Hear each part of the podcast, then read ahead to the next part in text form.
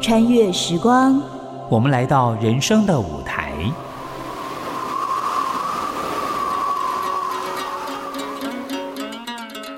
粉墨登场，是你，是我，是他。树啊，香啊，给喜灯落幕，是喜是悲是无常。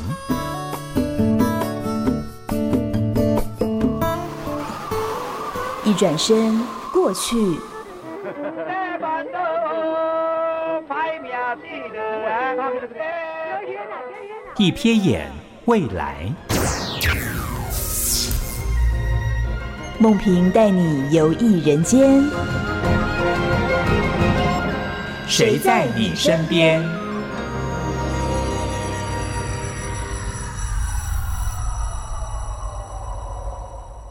听众朋友您好，欢迎收听今天的《谁在你身边》，我是梦萍。提到一些文学作品、作家，或许你心里会跑出一个名字，叫做张爱玲。张爱玲这是一个什么样的女子呢？其实我以前读她的文学作品，我觉得她是一个非常多面向的女子。我觉得她的文字很冷，但是呢，从这个冷的文字里面呢，你又可以看出，诶，这个女生应该是一个执着的。哎呀，女人好难懂啊，难懂没有关系，有人帮你导读、帮你介绍的话，你会很快的进入她的世界，看懂她的文字跟内心。所以，也许你该看看张爱玲。这本书谁写的呢？我们今天很高兴邀请到大作家蔡诗平来到我们的现场。蔡大哥你好， Hello，梦萍你好，所有的听众朋友大家好。你又出新书了耶！就是啊，就是啊，今年出了真是好，评繁呀， 今年出了第 三本，对呀，对真，是上次没呃金瓶梅的时候来过嘛哈，是金瓶本色来过你没这里，错没错对，，对，嗯所以呢，再后来呢，写了一个小日子，其小实我日很子喜欢那一本嗯，我觉得在疫情时代，我们可以。静下心来读一些嗯哼能够通透你心里的文字，那是一种非常大的幸福。就是呃，那也是我自己在疫情这一段时间，等于是日记吧，我写在脸书上的日记嗯吧，是与世界一起散步。对，嗯对于世界散完步以后呢，突然我觉得你又把张爱玲给搬出来了。也许你可以看看张爱玲，为什么我们也许应该看看她呢？其实，在之前我跟蔡大哥在聊天说，为什么你想写张爱玲？好，我们这样讲好了，书名叫《也许你该看看张爱玲》，为为什么叫也许呢？因为两个哈，就是如果你是一个文学喜欢文学的人，你多多少少知知道一些张爱玲或读过一些张爱玲，那或者是你呃只是很很不熟悉，但是你可能看过《红玫瑰》《白玫瑰》，嗯，看过《倾城之恋》，知道啊她的名字，知道他的名字了，那你就应也许应该看看看看我这本书，我怎么我怎么我怎么帮你来介绍嗯，怎么来谈张爱玲。嗯，另外一种呢是说，如果你完全对张爱玲不知道，那你也许你也该看看我这本书，为什么呢？因为我像一个写小说一样，我把张爱玲的生平、跟她的作品、跟她一生的这个潦倒困顿，然后跟她作品的这种呃少年的时候就就报得大名，然后她为什么会红的这么久？她可她创作的旺盛力只有两年，一九四三跟一九四四，而且是在抗战的时候沦陷区的上海，嗯啊，非常独特的一个一个作家。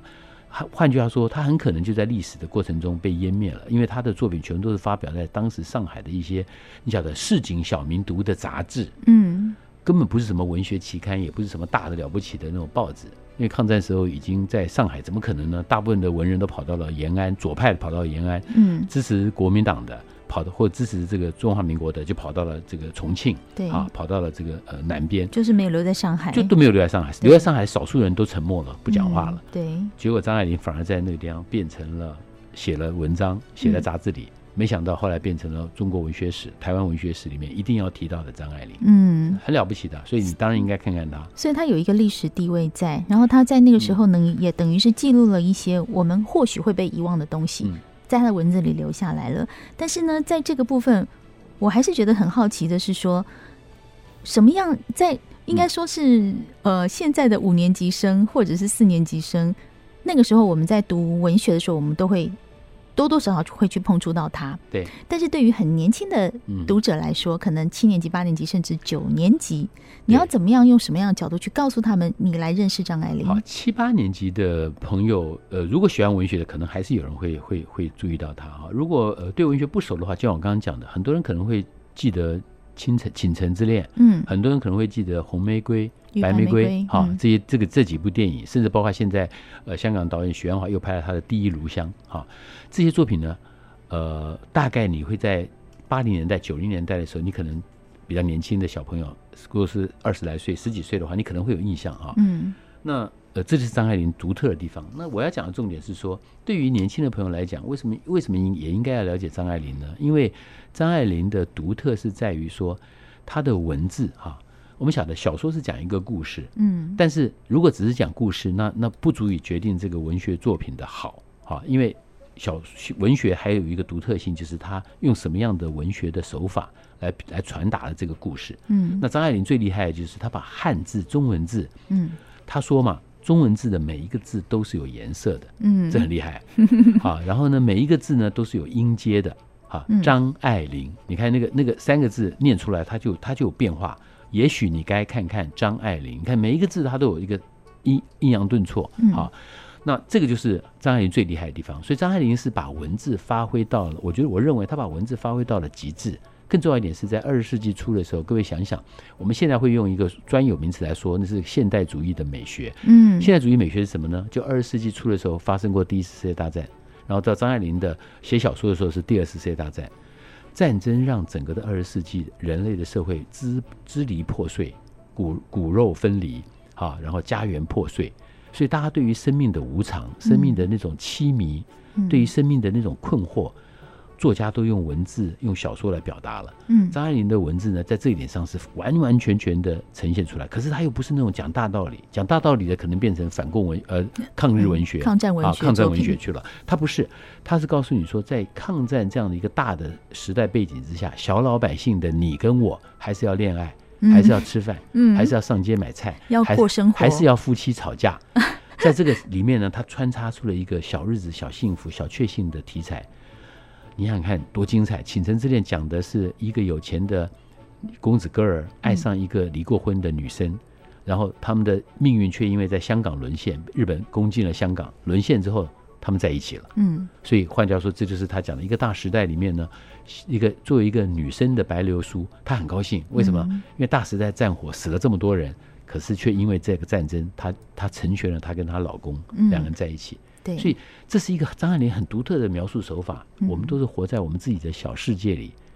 大世界不管怎么变，会影响到我们，但是真正永恒的是我们在日常生活里面这些小日子、小幸福。嗯我觉得张爱玲这一点是非常厉害。对，所以张爱玲的角度真的很多，像刚刚蔡大哥提到的哦，她有文学的，有战争的，她自己个人的部分，还有爱情的部嗯分，真是一个蛮传奇的女子。所以呢，有很多角度来看，我们待会儿来请蔡大哥跟我们讲一下说你想从哪一个角度介绍给读者哦。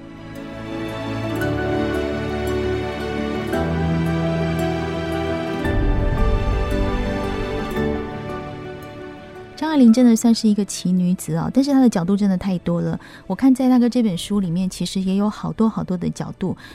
到底要怎么样去从哪个角度去认识她？如果你要介绍的话，你想从哪一个角度开始来带入她当？然，就是说你，但是她的作品最重要。嗯好，就是说她的小说的本身是她决定这个张爱玲留留留存在在这个世界上最了不起的地方嘛。我们这样讲好了吧？嗯。呃，徐志摩认识陆小曼，对不对？对。可是陆小曼就只能成为一个因为传有奇徐的志摩在传奇的，哎，因为徐志摩而虽然陆留小曼也名的写了一些东西对，但陆小曼的东西呃就没有当被人家当成是一个就感觉很她特被别的依附在徐志但张摩爱玲上不。是，张爱玲她自己是一个作家，对，所以她用她的作品呢，见证了她是一个奇女子哈。那这是，所以我就认为说，大家如果有兴趣，看看她的小说。如果你真的有兴趣的话，比如说我会，我就推荐呢、像《金锁记》短篇小说一定要看，色戒》啊，各位也知道，李安拍的电影《色戒》就是她的作品了哈。是，然后呃，《倾城之恋》《红玫瑰白玫瑰》，这我觉得这几部呢，各位都应该要去看，看的话就能够了解张爱玲为什么了不起了哈。嗯第二个很重要的是，如果你对文学没有那么有兴趣，那你晓得他也很特别。他在二十二岁的时候从来没谈过恋爱，嗯但他写了好几本，已经开始跟写了恋爱有关的对写了爱恋爱的小说，比如说《红玫瑰白玫瑰》，后来都很红的，好像看起来他很懂恋爱的样子。其实她没有谈他过没恋爱谈的过恋时爱候，可是他隔一年之后，他就爱上了一个有夫之妇，胡有兰妇之成，夫就是胡兰成，嗯而且胡兰成还是一个大他十几岁的人。他认识胡兰成的时候，胡兰成是有妇之夫，而且是个汉奸。嗯可他毅然决然的爱上了胡兰成。那这个爱情呢，我们现在常说的“岁月静好”哈、这个这四个字，但使岁月静好，这个就是当年他们毕业，他们的不是毕业证 ，书，他们的结婚证书上面嗯两个人那个胡兰成跟他一起写下来的句子。哎、这个很难想象胡兰成会写这种东西。胡兰成很有才气啊，是啊，胡兰可成是一个有是才气的大人家对他的这个他这个太概念，他是一个哦渣男，没错啊，就是他的一生女 人嗯大概超过十几个，嗯张爱玲只不过是其中一个啊。然后呢，他跟张爱玲在一起的是同时，他太太没有离婚，嗯他同时后来到了武汉，在武汉他又在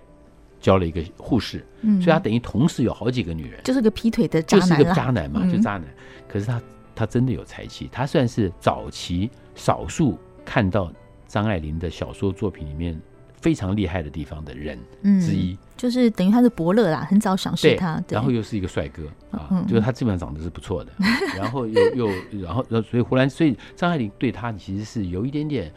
有一点像如父，因为张爱玲跟他爸爸关系很紧张，嗯，那所以胡兰成又大他这么对，多所岁，以有人从这个角度解释说，张爱玲的恋爱几乎她的两个婚姻全都是大她很多的、啊嗯。那个赖雅到了美国之后，嫁给赖雅大二十几岁，嗯，所以她基本上是有一点把她的男朋友先生当成是如父如要有兄父亲的形对，象有一的点，父亲形象的啊。嗯然后另外一个部分就是说，如果你真的对他的作品没有太大兴趣，你看我的书的话，可以也可以从一个小说的角度来看他的人生故事，因为嗯对，他在二四三年、四四年达到人生的小说的顶峰之后呢，后来抗战胜利，他被称为汉奸的太太嘛，他停了一段时间，然后写了后来写了半。呃，十八春就是后来的《半生缘》，《半生缘》也拍过电影哈、也很好看的一部小说，嗯那是他真正的长篇小说里最好看的一本。然后他的呃五二年他就离开大陆了，离开大陆是因为他真的不适应大陆。那个呃呃五二年之后他到了香港，香港待了几年之后，他用难民的身份，一九五五年到了纽约，在纽约他是难民哦。嗯到了纽约之后呢，他就开始认识了赖雅，就是现第二美国的先一个生剧，作家，就是嗯他的后来的先生。但是婚姻呢，其实结婚的时候，赖雅就是一个落魄的文人了，嗯身体又不好，所以他们的婚姻生活幸福的时间非常短。接着赖雅就中风，然后倒在床上，他就要照顾赖雅，在自己找工作。也就是说，到了美国之后，他就在赖雅十一年的婚姻里面不断的挣扎，然后到处找工作。可他的个性又到处得罪人，所以他一直在晚年非常落魄。嗯到了一九七几年的时候呢，赖雅也过世了，然后他呢工作也没再找了。为什么？因为一九七零年代开始，他的全集在台湾出版，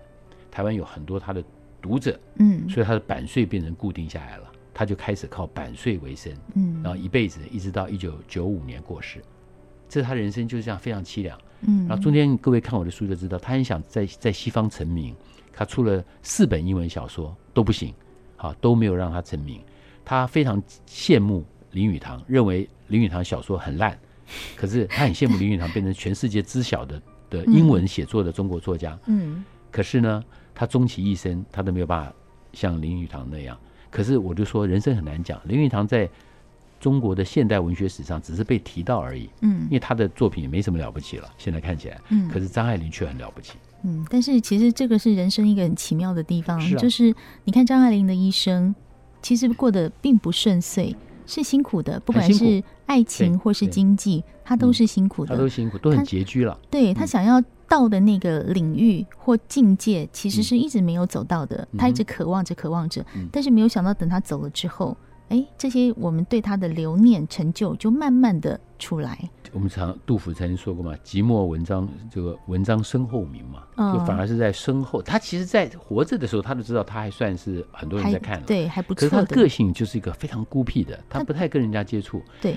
呃，大家以前听过一个笑话，我们在年轻的时候听过一个笑话，就是他的稿子呢是从门缝塞出去，或者是用篮子从楼上呢掉下来嗯给那个编辑拿走的。你听过这个？如果你听过这个故事的话，就知道张爱玲的个性了，对，其实他的个性从文字里面是看得出对来孤的，所僻以我自恋，对嗯对对孤僻这，但是我就觉得好奇了，这样一个个性的人，他写出来的东西，其实你看得出他的冷，看嗯得出他的孤僻，但是读者还是爱他、哎，为什么？我觉得他很诚实的点出了人在内心里面的你知道各种矛盾。比如说，我举例来讲好了，他很喜欢探讨夫妻之间那种淡淡的要爱不爱的嗯那种，但是又又不会又不会分手的那种感情那种关系。你想想看，放眼看看现在的夫妻情侣 久恋之后，夫妻久了之后是不是类似？他到现在为止，他探讨这种感情的这种暧昧的，哈、要离不离的，要死不活的这种关系，他还是很了不起的。还是一样套用在对，现在还的到现在还是情还人是适夫用，所妻以都为什是么行他的的哦感染力会这么强？台湾有很多的作家、其实是受到他的影响，尤其是嗯女性作家、在探讨两性关系的时候，其实都截取了他那种疏离冷漠的笔法。嗯对，这这是张爱玲很了不起的啊、所以其实他写这种东西虽然疏离冷漠，但是有一部分是写到你心里的，很真实。比方说，我再倒过来讲，他红玫瑰跟白玫瑰，看过的人都知道，他就讲他讲的很明白嘛。每个男人心目中其实对都有对两种女生的典型，一种嗯叫热情如火，一种呢就是要居家。啊，这个呃，在家里可以跟我们常讲的，在家里上得了厅堂，对不对？对进得了对厨房的，嗯那这种叫做白玫瑰。嗯，然后有了白玫瑰呢，就觉得红玫瑰是心头的一抹红嘛，啊，是一抹影子红影嘛。然后有了红玫瑰呢，就老想着白玫瑰哈、那个啊就是高洁不可攀呐、对，所以他就是你晓得，就是张爱玲很厉害的地方，就是说他可以用这种非常比喻的手法，点出了婚姻或者是感情里头的那种矛盾。嗯，那可是很多人不愿意承认啊。但哦是你看他东西之后，就觉得说天哪，他怎么会一下就打到我们的心里了？可能是不承认，或者是我没有把它讲的那么具体。嗯，例如说，我那个心境就是，哦，红玫瑰跟白玫瑰当中，我其实都想要截取一部分，嗯但是我讲不清楚，我有那个感觉。那男那各位想想，男生不就这样吗？对不对，一个渣男不就这样吗？ 又想要啊，又想要一个女生非常 温柔，但是又哎又喜欢一个精明干练的女生，是啊，总觉得这个世界应该有这两种合在一起各的，合在一起最好，但是合在但一是起，合在一起他又不很会抱满歉，足你又了不你你又不会满足了。所以张爱玲的文字是写出了那种，或者我不想承认，或者是我讲不清楚、嗯那样子的感觉。嗯所以读者一看到是会觉得，哦，写到我心里耶。而且他的文字有一真的，我们刚刚讲的，因为二十世纪基本上是一个战乱平人，然后人际嗯疏离的，所以他的文字有一种冷，冷中间带了一种魅力。比如说最有名的，他那个短短的文章讲说，呃，在时间的旷野里，对不对？不早一点，不晚一点，你也来到了这里。嗯，然后两个人，你看着我，看着你的时候呢，只好什么也不说，就说哦原来啊，你也在原来你也这在里这里啊！你看嗯，就几句话，他就把那种人的巧遇、偶然跟那种呃呃孤独的生命中，我们需各自需要一个点跟点的接触的那个瞬间，就把它讲出来了。嗯其实徐志摩也讲过啊，对不对？他的偶然不就讲这个吗？你你你无需惊讶，也无需欢喜，对、嗯我们只不过是偶然投影在你的波心。徐志摩也是也也讲过这个啊，这都是二十世纪很典型的人的疏离跟孤独嘛。但张爱玲更厉害是说她的文字的冷，冷是一个每个字都很冷，可是你看了之后呢，那个冷中间会打到你的内心，你会承认说啊，原来我内心真的就这么自恋，真的就这么孤僻。我觉得她很厉害。我觉得他是承认了自己，就是对自己有，我就是这样了，我就告诉你我是这样。这就为什么说他说嘛，他批评那些骂他的人，嗯就说每一个人都想要认为说要写出超人，嗯但他觉得超人的人生态度都是短暂的，真正的人生态度是那种就是很平凡的日常生活，很平稳的日常生活。这些日子呢，你看起来没什么了不起，可他却说这是人类稳定的世界，嗯最需要的是这种。我我觉得张爱，这是张爱玲很厉害，她把日常生活里面的琐碎提高到说，原来我们真正百分之九十九的人都是这样过日子的，嗯真正了不起的那种大成功、大失败的，只有少数的百分之一或百分之二。所以他写的东西其实是我们一般人的心境，只是对写的更清楚一点。然后他的比喻、形象字，他用汉他用中文字的那个汉字嗯的中文字的那个功力，我觉得都是一流的了。所以我觉得我听了嗯蔡大哥这样说之后，我真心觉得我应该重新去看一下张爱玲，因为先我们先看在我的书吧，没关对 系，。嗯因为我们在二十岁的时候看的张爱玲，或许到了四十岁、五十岁会不一样。但是如果你从来没有看过张爱玲，就像蔡大哥讲的，我觉得可以先看看这本书。为什么呢？因为张爱玲的角度太多了，多到我们有时候不知道从哪里看起。那这本书的好玩之处，就是您这本《也许你该看看张爱玲》，这个好玩之处是。它有一点像是，如果你想要了解她跟胡兰成，哎，这边有嗯好几个篇章特别介绍她跟胡兰成的关系。如果你想知道她跟第二个老公赖雅是怎么样在一起，跟之后，哎、也有一段是特别讲这个，就有点嗯断代史的感觉。那如果你想要知道她的文学作品，后面也有很多，就是她对我后当面有时讨论的对当时讨论了很多，因为就毕竟还是是个小说家嘛。 对。所以我觉得这个这个，先看这本书的时候，你会了解说，哦，原来你心里的张爱玲，或许不是你想的那样的张爱玲。嗯就像之前我跟蔡大哥说，我觉得蔡张爱玲的文字好冷，嗯冷到我觉得嗯，好有距离感。但是这么一听，我觉得、哎，其实并没有距离感，因为他写的真的是我们内心的东西。就像那句话，哦，原来你也在这里。嗯年轻的时候其实没有那么清楚那种嗯感觉，现在听一听，觉得嗯对是啊，这比如样说你想想看，的，他在《金锁记》里面讲那个形容那个家族嗯破落的家族，他讲的是那个那个七巧慢慢的一步一步的走上楼梯，走进一步一步走进没有光的所在。嗯你看这句话说的多漂亮，没有光的所在，就形容那个房子阴暗，大对大家庭那个房子阴阴暗暗的。嗯然后那个女生就一步一步地走着阶梯，慢慢地往上走嗯，最后你看到她走进一个幽暗里头，一步一步走进没有光的所在，就点出了这个整个的落魄家族的那种单调、嗯，寂寞、